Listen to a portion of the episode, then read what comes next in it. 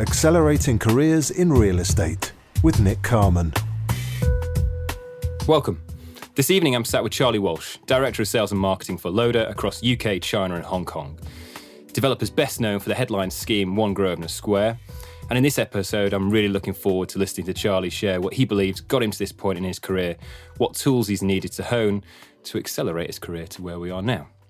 So, Charlie, tell me a little bit more. Where did your first, where did your career first start? So I think, um, good question. My, I think was my career first started in a year-round industry placement from university, and I was not sure what to do. And someone suggested to go and look at uh, a property company, a property agency. And I had an amazing 12 months out of university, of sort of great fun, hedonistic time university, and uh, placed in this office uh, in Bristol. And it was a quite a daunting, I suppose, initial experience because you spend this time at university, you have a great time, and you're not beholden to anyone. You don't have any timings, regulations, etc. And I think this this first placement at, at this agency in Bristol was a very interesting experience for me to sort of dive into. And I think that was what probably got me sort of caught on the property bug. And and I think really it wasn't just the property bug of what we were doing, but I think it was very much the people surrounding me that sort of got me engaged in what I was doing and and got me hooked into I think the, the, the property gig. So once you got the bug, what followed after that? Okay, so um, I think I think the important thing to say here was was I was extremely lucky to have been placed in an office, having never worked in an office before in my life, and been surrounded by very enthusiastic, very energetic people. And I think, moreover, a very uh, a key individual in that in that environment um, allowed me to really progress, motivated me, was very positive, and I think brought out the best of me that I could do this. And I, and having never sat in an office before, that actually it was very fun, it was very engaging, and there was a lot of belief in my ability as someone who'd never been in an office before, um, but also in, in the ability to, I suppose, forward think and approach problems and ideas and, and, excitement with I think what was rewarded with was enthusiasm and positivity. And I think with that sort of whole encompassing effect, I was able to to to really engage with I suppose property. Um, and I think people go into property for very different reasons. For, for me, I think the big driver was it was an industry which didn't require to sit behind a desk 24 7. And having done previously some sort of work experience at a stockbroker's, thinking stockbroking was a very exciting industry. And, you know, I think I'd watched too many Wall Street episodes of people shouting on the, on the trading floor back and forward. And uh, I thought that's what stockbroking was. And I went and did a work experience, um, a part at, at a stockbroker and my god, it was boring. And, and I realized that um, what I need to do was I need to be in an industry which has tangible assets where I can actually touch, feel, smell what we're creating, what we're building, and and actually just be away from the desk as well, be out and meeting people. And I think that's really my sort of, I think it's my strength is to be out with people. And I think property was what was able to to reward me with that with that, that effect. And what aspect of property did you did you first start in? So I first started in uh, land sales. So it was it was it was house builder land sales in the southwest of, of the UK, in Bristol, as I said, and it was um it was a great d- department to be in because it was very energetic. There's lots there's lots going on, and I think my first my first sort of day one I arrived at my desk at this agency, and uh, at my desk was a was a pack of printed business cards, and God, I was excited. I had my my name on a card. I thought this is this is seriously growing up, and wow, how exciting! And uh, telephone and a sort of BBC Amstrad computer or something pretty archaic, and was told, look, you know, off you go, go out and meet people, and was given a huge rein of freedom to go and just explore what property was and and and meet these landowners and meet these developers and basically try and knit together some form of deal or some sort of contact, which I went out and did, and and and that was really exciting, very rewarding, quite daunting. Um, and I think the amount of rope and leash I was given was was I think scary, but also a great thing as well because it allowed me that sort of freedom to go in and and, and sort of you know explore property, I suppose, from, from, from a perspective where I've never really done it before.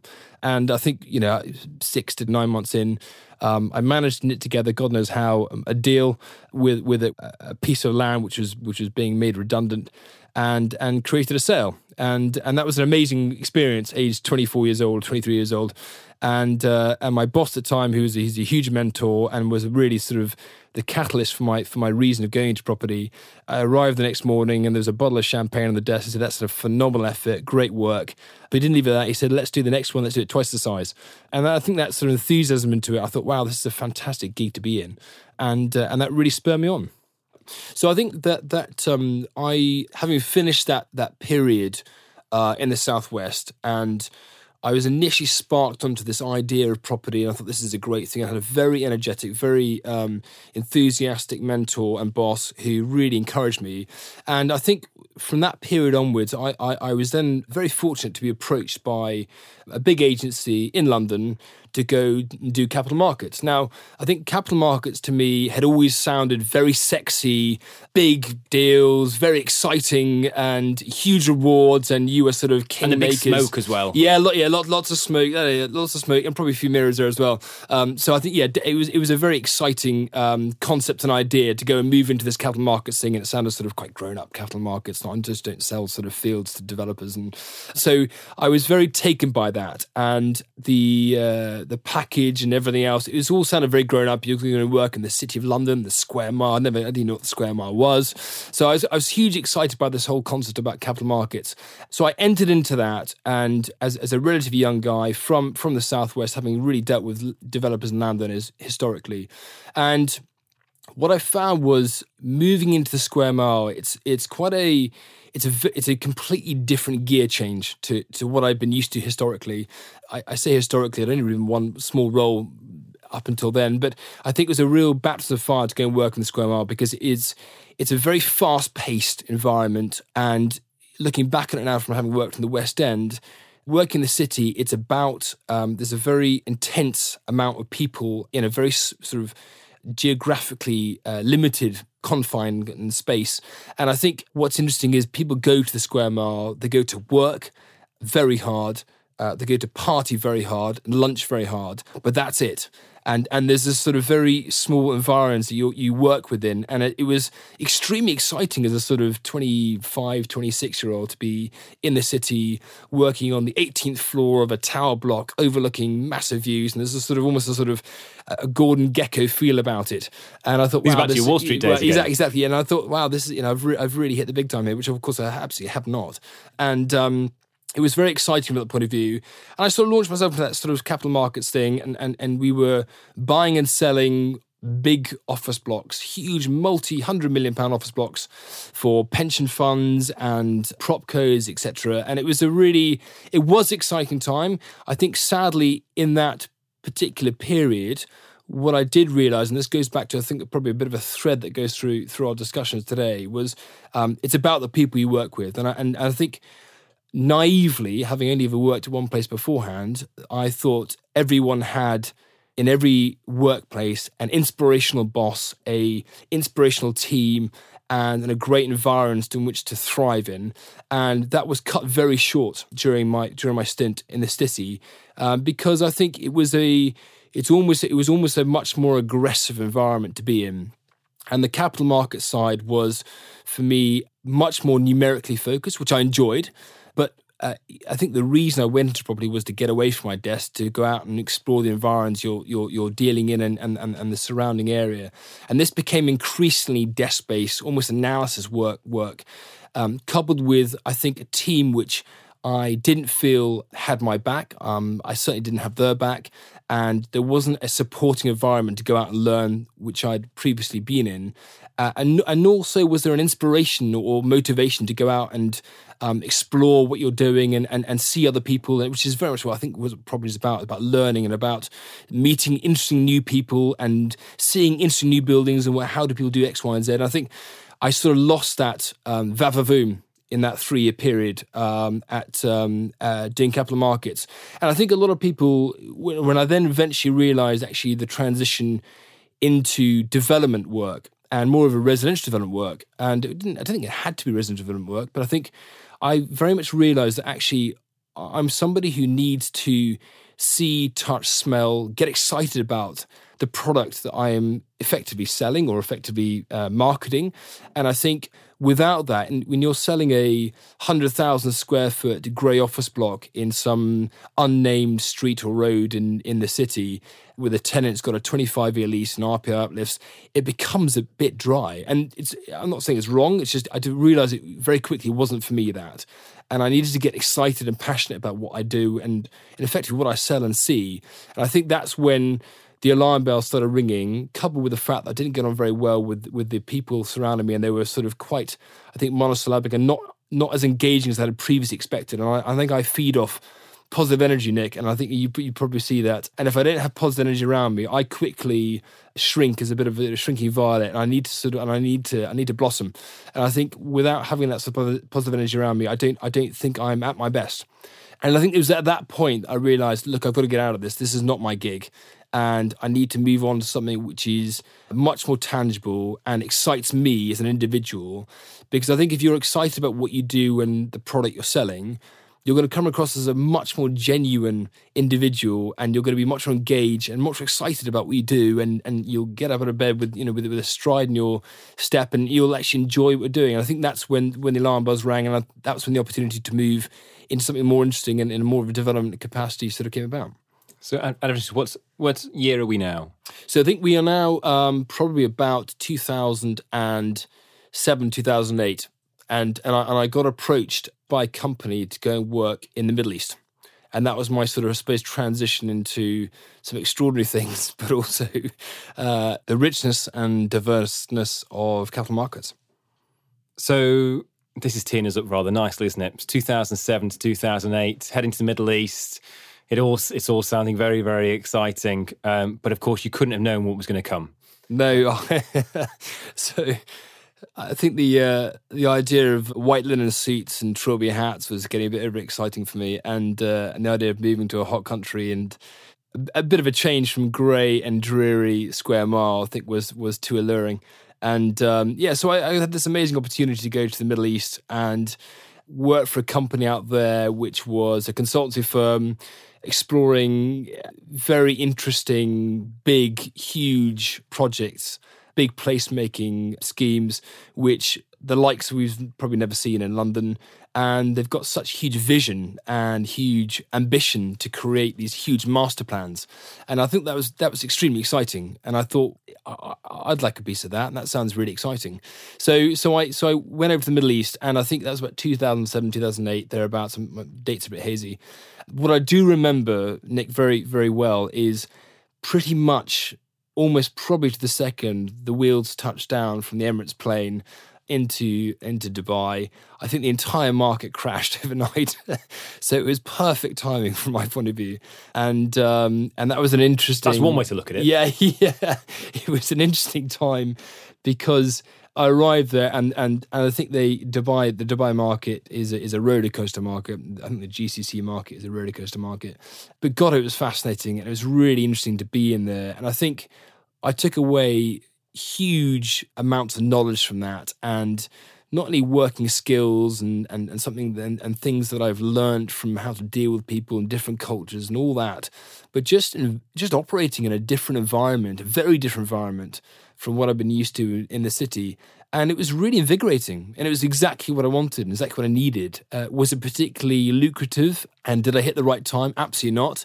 But I think from what I yielded from it, which was the, you know, the knowledge and understanding of working in, in, a, in a different environment and having the confidence to go out and meet these sheikhs and captains of industry. I think what was very interesting, I think, about working in the Middle East was, unlike London, if you wanted to speak to the head of an office or or or, or, a, or a sheikh or anything else, you just called them up, and they were so eager to meet you. And yes, you might wait an hour or two for the meeting to, to, to take place because their timekeeping is absolutely appalling. But you, there was no question of you not being able to meet an individual. And that was very, very exciting from my point of view. Whereas in London, I felt that if you wanted to meet the head of a, a property company or head of a fund, you had several hurdles to jump through and people to meet and why are you meeting him and this day doesn't work, that doesn't work. And it was just a real sort of um, drag on your sort of enthusiasm to, to, to, to, engage these people. And I think out in the Middle East, I thought it was, it was fascinating that you could really, you really could meet anyone you wanted to out there. And I think that sort of enthusiasm for the industry and and just the way people operate and work was just fantastic. I, I really enjoyed that. I've, I've, I've got to pause as pauses there because yeah. Anyone listening to this who's just heard you say that your wheels are touched down in, in Dubai and you've had a global economic crisis, yeah. and you said that's exactly what you needed. um, how how on earth do you maintain such a sort of an optimistic or sort of positive outlook? Because it's clear that you know, that's, that shines through from sort of how you how you describe the uh, these sort of formative years. Yeah, um, I think um, I'm a great believer in um, you learn way more from things when they go wrong than when they go right, and actually the people um, who are most resilient and most flexible to the environments that they uh, uh, encounter are far better placed to deal with it if they've been through some form of resilience and some form of downturn.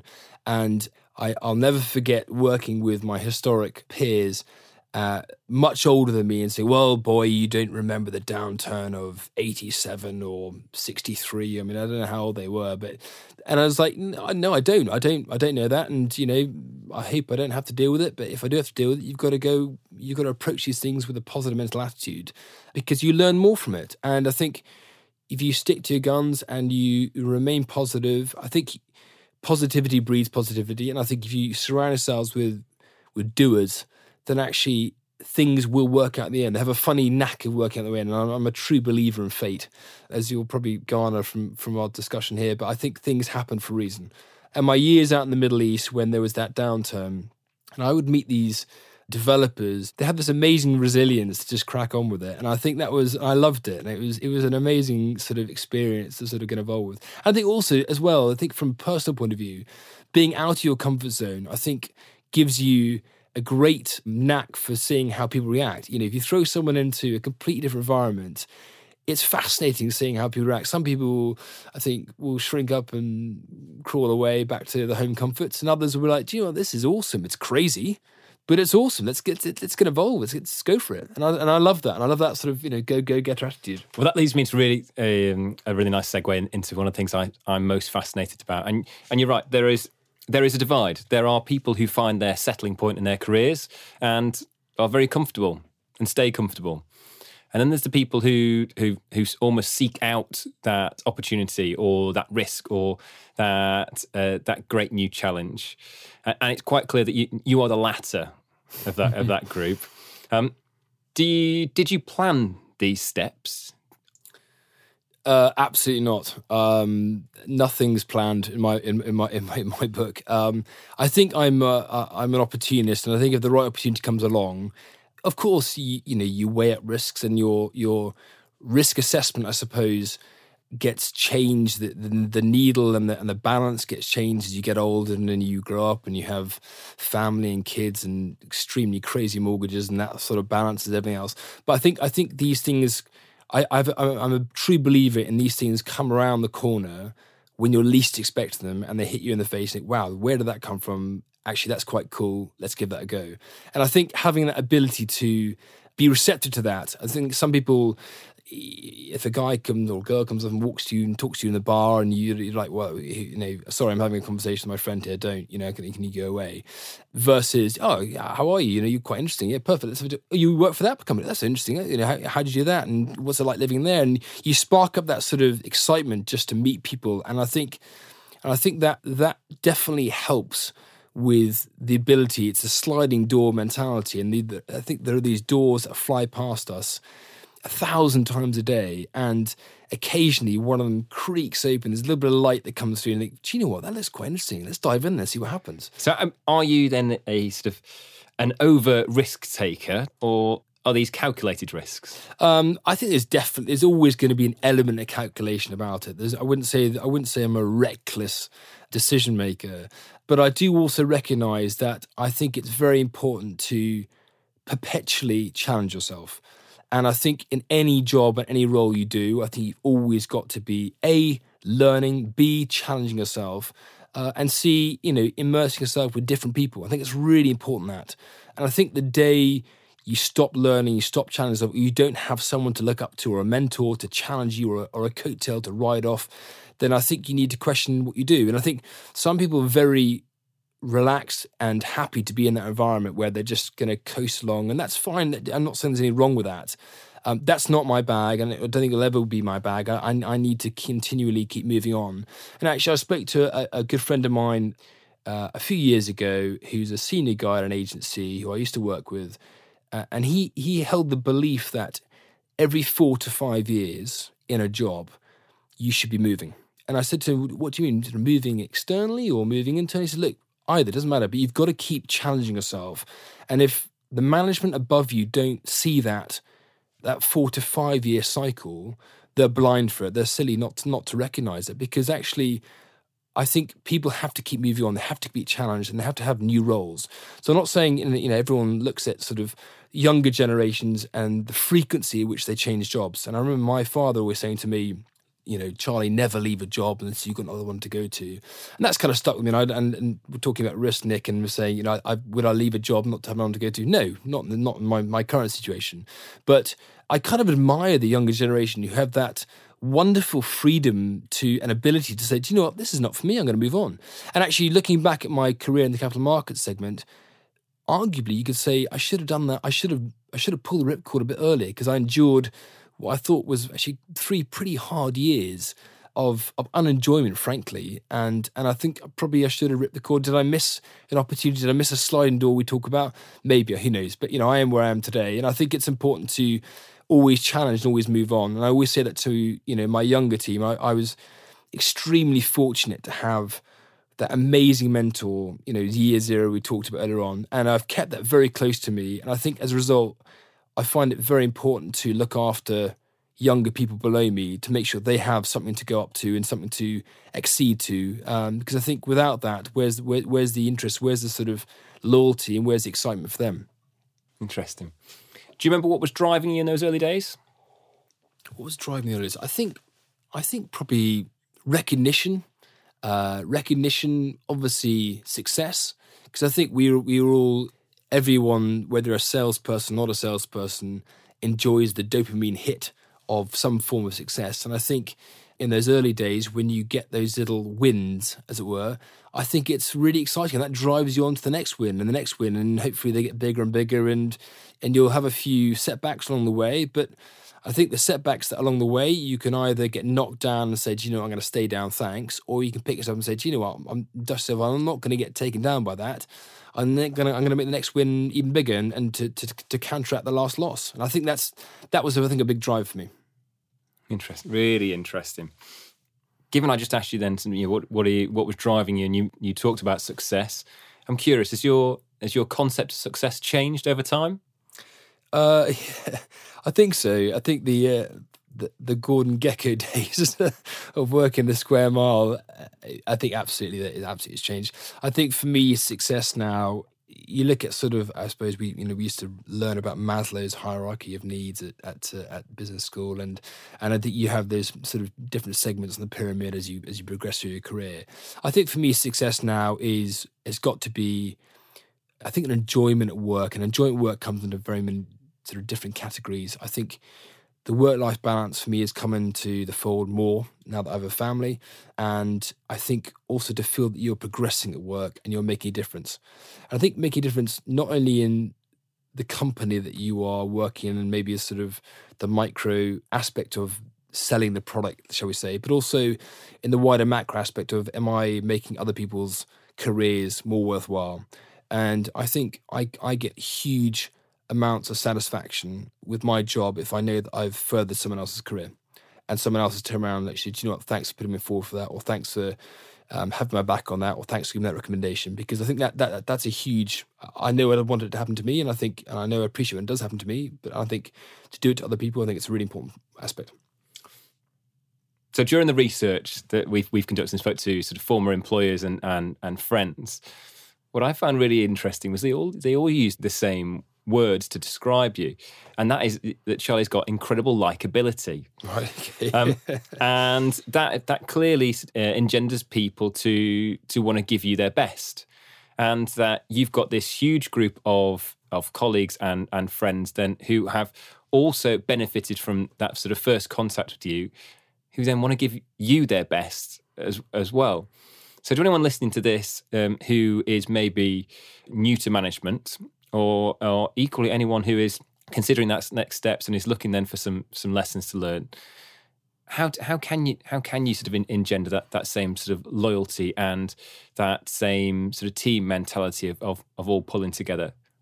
Well, so it's, it's, a, it's a big question. I I think the I think I very much work along the lines of treat others as you'd like to be treated, and I think that's quite important. And I know it can be said lightly that, and maybe it's overused that phrase, but I think we're all in this industry together to have fun, to progress our careers, and to enjoy the fruits of our labor and, and what we're creating.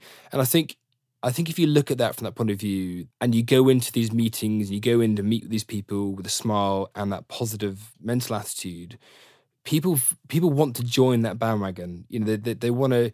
It's the it's the old analogy of the table at the wedding. You know, that there's there's 10 tables at the wedding and one table in the corner they're having an absolute riot and they're having a laugh and the other nine tables thinking how do i get onto that table because they're having an absolute riot it sounds like a really good fun you know i think that sort of positivity and and the sort of i suppose well-being and approach to what you do engenders other people to do it in a way which is you, you, you, can't really put a word on how you pass it on to people. I think people see it and they feel, it's like some, you're sitting on a tube in the morning. If you smile at someone, they're probably going to smile back. They might think you're. Oh, I'm not sure about that on they the might, tube. They might think you're a complete weirdo, and I mean, lots of people probably do think I'm a complete weirdo. But I think there's that sort of ability to to transition and, and transpose your energy onto others, and I think if you can get that that endearing quality in your team, they will follow you, and they will follow you to the ends of the earth. And I think that's that's something I picked up very early on in my in my role in year zero at that agency in the southwest of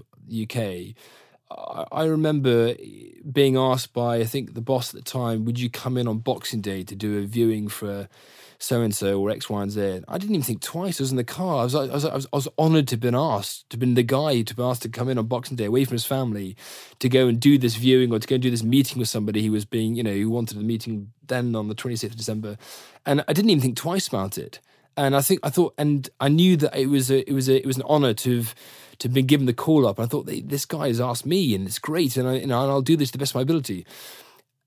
Yet with with subsequent sort of management and bosses, I wouldn't have got out of bed for the 25th, 26th, whatever December. I, you know, if I was on holiday, that was it. Switch the phone off because I didn't want to hear from this guy. He he he didn't it didn't engender any form of loyalty or positivity or anything at all. And I thought, you know what, that negativity, and I'll be honest with you, Nick, that negativity, um, which which I picked up on, on on one of my roles, nearly sank me. It was it was a it was a pretty disheartening time in my career and one which I'll be honest with you, nearly I nearly thought to myself, maybe this is not the, the career for me. And it's amazing the power those individuals have on you because I thought if this guy can put me off an entire career because of my my time with him, it's it's not great. And but it also makes you realize the sheer power that your colleagues, in a funny sort of way, have over you because if you're in a happy, positive environment, God, you'll thrive, and you really will. And I thrive, and I've been so lucky for it. But also, if you're not in that environment, you can really sink and sink to horrible lows. And we, you know, we look in the, you know, in the papers and, and the news about workplace bullying, and it's horrific and it's it's unacceptable. And I've got friends who are in that environment at the moment, and the two things I feel one is I think I feel get out, get out quickly. And the second thing I feel is I wish I could speak to their manager and say, you know, what are you doing? You're crushing this individual. He's got so much to offer and you're crushing him. You can't even see the potential that he could add to your team. You're so short sighted. And that makes me very frustrated, very sad, but very frustrated that you're you're losing this opportunity. And I think that's so I think I think to, to go back to your question, Nick, I think how do you engender it? I think it comes from the individual. You've got to lead from the front. So it's only fair we've, we've, you've been really candid with us about some of the lows. Um, let's talk about some of the highs. Yeah. Tell us, tell us what you're up to at the moment. So, um, so i am working for an amazing company at the moment, which is a an international developer who's who took their first tentative steps into central London development in about 2013, 2014, and very candidly, I think you know took down some very bold sites, big big name sites very early on, and I think a lot of these other international developers will dip their toe in the market, maybe find it's a bit cold, the water a bit tepid, and they'll dip it out again. And and these guys have gone for it. And I think the reason they've been such a great firm and uh, and a fun company to work for is they have very much bestowed the responsibility of what we're doing to the UK office, the London office. So I've been very lucky to work for a firm which is really respected local talent, hired a local team, and enthused some real, you know, these are very British products, they're very British postcodes, they're very British developments, uh, and we should be proud of that. And I think they've instilled some great, a great team around that to make sure that we get the best of best sort of the local market what we're doing. So, Charlie, in, in you know what's been an incredibly sort of successful career so far, I am curious to to ask you know what's been the hardest lesson that you've had to learn though. I think um, probably the hardest lesson I've had to learn today, and something I'm, I'm honing still, you know, in, in my career is the ability to know where and when to, I suppose, proffer advice and fight your battles. I think, and that sounds like a quite sort of a, a generic answer, but I think in my previous roles, and I think it's a, I think it's probably a bit of an age thing as well, where you start these careers, you're very enthusiastic, you're up for it, you're excited. And I've seen it as a manager of teams as well. You have these young guys who are just chomping at the bit to to get involved and to answer the questions and to and to solve the problem. And and it's about being able to harness that energy and excitement. And I think I've definitely come a cropper um, a couple of times in my career where I've probably tried to fight too many battles, and I've tried to take on too much in one go and trying to to fix the solution. Uh, one man, off you go. Let's you know let, let's try and sort this sort this problem out. And I think that's as I've got older and and sort of progressed the career a bit, I've realised actually those battles were they were small battles. They were little fights, actually. And actually, you got your fights, you got your battles, you got the war. And I think those are little fights that I should probably have just rolled over and said, you know what? Fine, give up on it. And I think the hard bit there is, is I remember very well having a having a quite a sort of fraught conversation with a client once where I'd really expressed my view on the direction and strategy of where they were going. And I was very frustrated because I really believed in the product, really believe what they're doing, and I love the brand, I love what they're doing. And I felt they just weren't listening to what I was trying to say and what I was trying to do. And it probably came across completely wrong. In fact, it did come across completely wrong. And I, and I, made, I made a complete fool, fool of myself and was probably out of line in what I did. And looking back on it, I think I was young, much younger, and I should have gone about it very differently. But also, I look back on it and I think to myself, if I'd not had that passion to have spoken up and said, I think this is wrong, or I think this is where we're going wrong on this, and we should be fixing this, and this is some solutions. I spoke out because I had the passion, because I believed in it. And I think what I'm trying to say is, is although one has the passion for these little battles and fights, it's about honing how we approach these difficulties and approach these problems. And for me, actually, the biggest worry is not having the passion in the first place. And that goes back to our conversation earlier on, Nick, about some people just happy to coast and, and relax. And I think, do you know in that particular environment, I'd say out of the four colleagues I was in the room with, three were very happy, like, Charlie, just shut up. Just just relax. Just let him go. I know he's digging his own grave. Just let him go on for it. Who cares? But I really cared about it. I really wanted to to to, to make to make a change there. I went about it the wrong way, but I think but I think it was it was a, it was a mistake driven by passion for what I was trying to do. So I think looking back on what I've learned some difficult times, I think I've learned now more and more so that it's about taking a step back, taking a breather, and just in the heat of the moment, taking yourself away from it and just reassessing it. And I think people have always, you know, the old adage of uh, never send an email on anger. Always just sit back and put it in your outbox for 48 hours and review it. And actually, you know what? It's amazing. You go and you and read an email 48 hours later. You think, God, who was the guy that wrote that? That's that's really off. What you're doing there. So I think that's a difficult thing that I've learned, and um, but it's a good lesson to learn. So throughout this, you know, I've I've I've been listening to um, the attitude you've you've taken to whether it's been sort of highs or low, and and it's it's incredible the way you can always see the the upside You've obviously got, you've got this real sort of optimism about everything you do, and and I, I wholeheartedly understand when you from when I've spoken to done our research that that must be incredibly infectious. But there must be times when you've needed help, and so I am really curious to ask where where you go looking for help. Yeah, okay.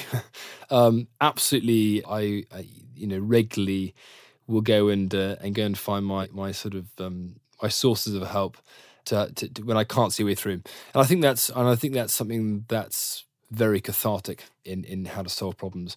And I think my my my sort of I suppose my sources to to see me through issues. I think uh, it's a mixture of I suppose friends of which I know you've spoken to, to, to a couple of them already. Bouncing ideas off them is very interesting, and actually, particularly friends who do not work in the same industry as you. And I think that's quite interesting because you get a very different perspective on on problem solving, on man management, on approach to how companies run, et cetera, et cetera. And I think that's really interesting. So so bouncing ideas off them is I think is key. And I think also I I you know I have I have my mentors within the industry, and they are stalwarts who've been there, been around the block, got the bruises, the cuts, and it's great to chat to them about that. And they will say, "Look, relax. You know, we've been through this before, and you know what? I think this is the best approach, or you're doing fine, or whatever it is." You know, and I think that's very that's very important as well to have that sort of that touch point. And I think you learn so much from that you know, obviously, certainly not not least, but but lastly, you know, my wife. You know, she's she's amazing. She comes back. She has nothing to do with the property industry, and she's always amazing. She always says to me at the end of the day, "How was your day?" She's fascinated to hear about it, and she is a great counterbalance to, to you know to my problems. And you know, if I if I face an issue dealing with somebody, she'll say, you know, have you looked at it from their perspective? Have you looked at it from this perspective? And, you know, it's that great sort of, actually, you know what, you're absolutely right. And it's great to hear that very extracted view which sort of resets your your, your perspective on things. I think that's been fantastic. Well, I, th- I, think we can probably stop it there, and you've been extremely sort of generous with your your time this evening. Um, uh, but I've I've found that really really inspiring and, and and also sort of fascinating. So thank you so much. Good, Nick. Thank you very much indeed. It's really really enjoyable. Thanks. This podcast was brought to you by Macdonald and Company, the leading real estate recruiter. To discuss any matters with Nick Carman, please contact him via the email address in your show notes. And don't forget to subscribe to receive the latest episode as it's released.